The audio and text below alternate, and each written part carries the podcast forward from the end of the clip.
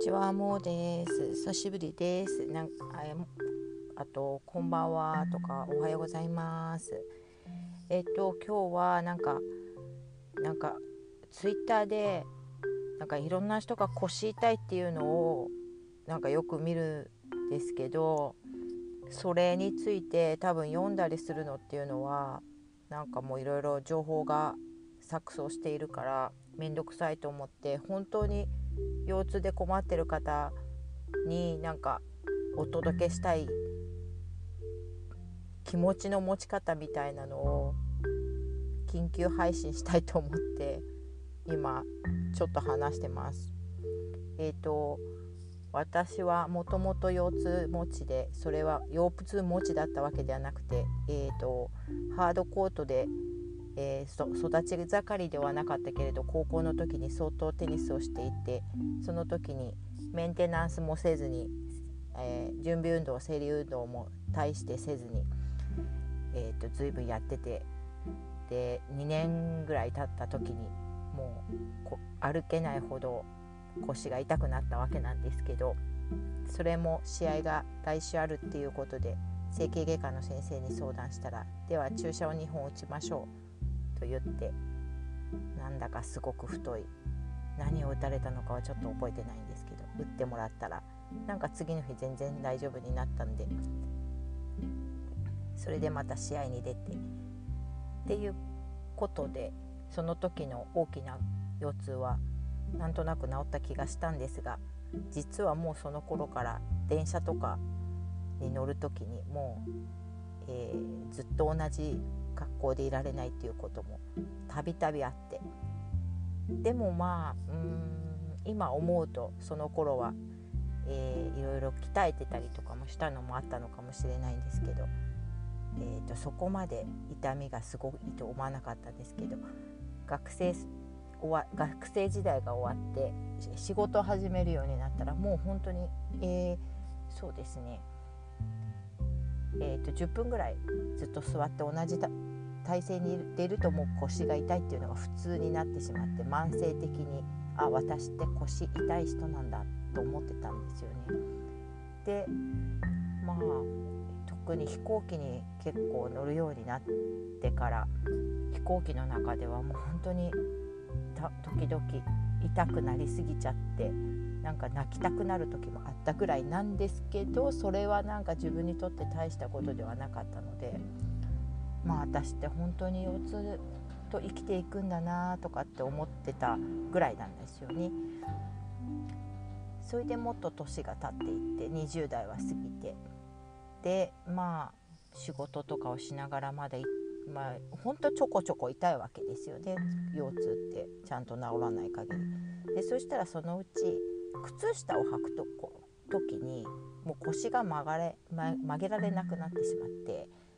靴下私どうやって履いてたんだっけって思うことがなんか始まってきてそれでおかしいなって思ってきっとこのような状態は何かこう年をとっても20代後半になってたのでこれはきっとあの鍛えてないせいだと思ってその頃流行っていたジムにまあ、仕事をしながらだったんで、まあ、仕事終わって駆け足で行ってその人気のあるボディパンプというクラスがあのなんかちっちゃめのバーベルを音楽に合わせながらあの使って運動するバーベルで運動する。あとはちょっとあの台を下に何て言うのかなあれ専門的に言うと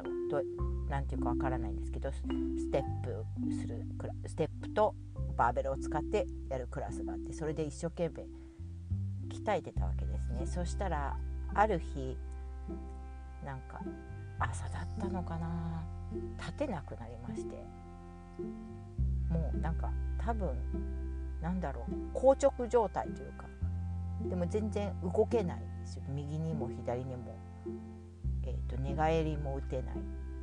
ででも棒のなんかこうかつかつお節というか あのマグロと言いますけどマグロみたいななんかもう一本のこう塊みたいになっちゃってでまだその頃結婚はしてなかったんですけどうちの旦那がなんかこうそのだからマグロを運ぶみたいにして車に乗っけてくれまして。でお医者さんに行くんですけどもう本当に歩けないですよね。なんか痛くて。痛かったですね。本当今思い出すだけでも。でとりあえずその整形外科の先生のところに行って。そしたらまあ手術で、まあ、それあそれは実はあの日本語で言うぎっくり腰だっって言われるんですけどこっちだとスリップディスクといってあのねあの背骨のその骨と骨の間のそういうジェリー状のものをなんて専門的に何て言うか忘れちゃったんですけどそれが出っ張ってその神経に当たるのでそれでもうその神経っていうのはもう足のその足首のところまで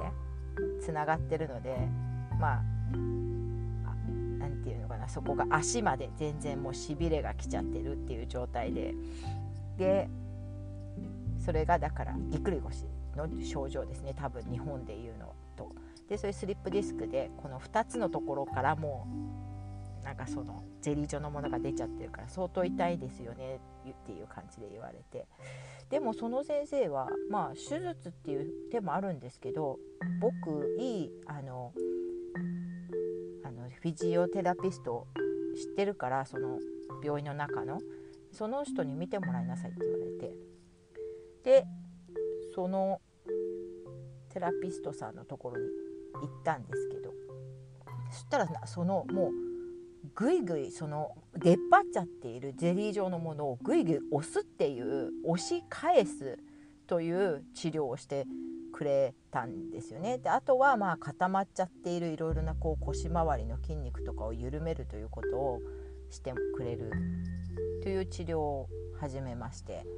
まあ、そのなんか押し戻すのでもうめちゃくちゃ痛いんですけどそれが押し戻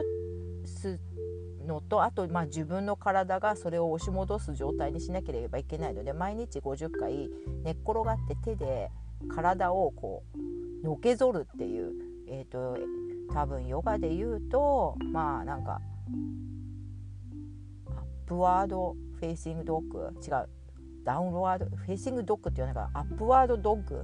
っていうのかな？こう後ろ反るという。で反る時にそれを50回もやれと言われて何が疲れてくるって手が疲れちゃってもう肩痛くなっちゃうんですけどっていう状態だったんですけどとりあえずもうそのゼリー状が外に出ちゃってるのを入れなきゃいけないのでそういうアップワードのコブラの大きいコブラっていうのかなそういう動きを50回毎日やってたんですよね。あとは床に寝る床に硬いところに寝る方が腰に負担がないということでそれちょっと試してもらいたいんですけど皆さんに。で私もその頃はヨガはやってなかったのでヨガマットとかないんでなんかすごい古いマットレス薄いマットレスを床に引いて ごめんなさいあの半年ぐらいそのままやりましたね毎週そのえっと理学療法士ですね。フィジオテラピストは日本語で言うと理学療法士ですね。皆さん多分知ってると思うけどそう理学療法士さんのところには週1行ける時は週2行って押し戻してもらって痛い目にあって周りの筋肉をほぐすっていうのを、まあ、半年ぐらい続けて。それでそしたらやっぱり治ってきて無理をしないその運動をしすぎないとかそういうことをしたで治ったんですねその時は。でその時にまあちょっと気づいたことは実はですね一人のその理学療法士さんの時はちゃんとなんか治ってる感があって痛みもなくなるしちゃんと自分の運動もできるんですけど他のその方がいなかった時に他の2人の別の理学療法士さんに代わりでやってもらった時はもう全く効いてる感がなくてとても残念だったんですけどもうその一番初めの方がいらっしゃらない時はもう行きませんってはっきり言ってこの方がいる時だけにしてくださいって言うようにしたんですね。でこれって日本だとすごく難しいことで多分なんかこうか、ね、あのそんなことわがままを言ってるような人じゃお客さんじゃないっていうか患者さんって思われちゃいけないとかそういうのがあるから言いにくいかもしれないんですけど私ももうその別の方にしてもらったのが多分合計で5回ぐらいあったんですけどもう本当に全然治ってない。もう治り方がその初めのずっとやっててくれた方のとは全く違うのでもう本当にこれもうお金というかまあ治療代は多分保険でで降りたんですけどもう時間ももったいないし彼女がいる時だけアポ入れさせてください。予約入れさせてくださいって、まあ、あれ結構勇気いたんですけど言うようにしたんですよねだから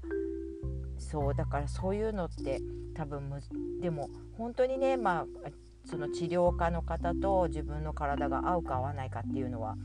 本当に自分しかわからないものなので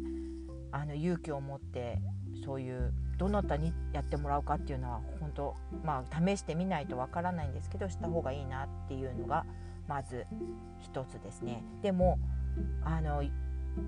これちょっともう少し腰痛の話したいんですけど10分もう11分も喋ってるのでまた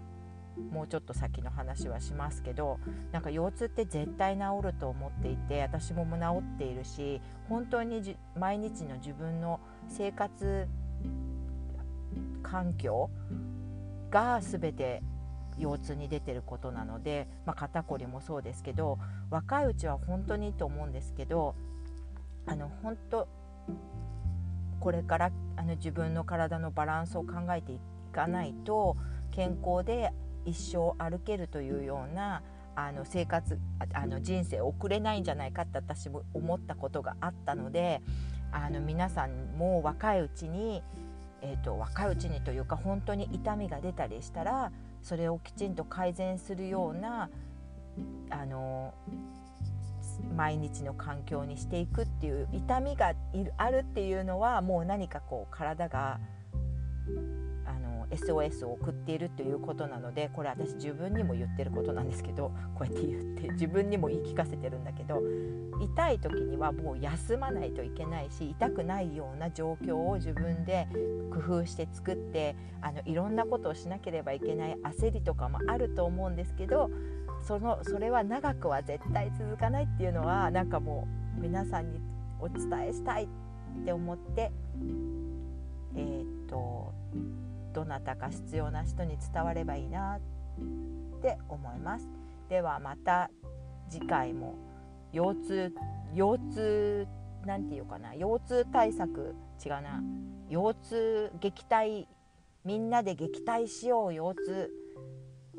まあ何でもいいや。そういうので第2回も行きたいと思いますけどとりあえずこんな感じで今日は腰痛についてでした。ではまた。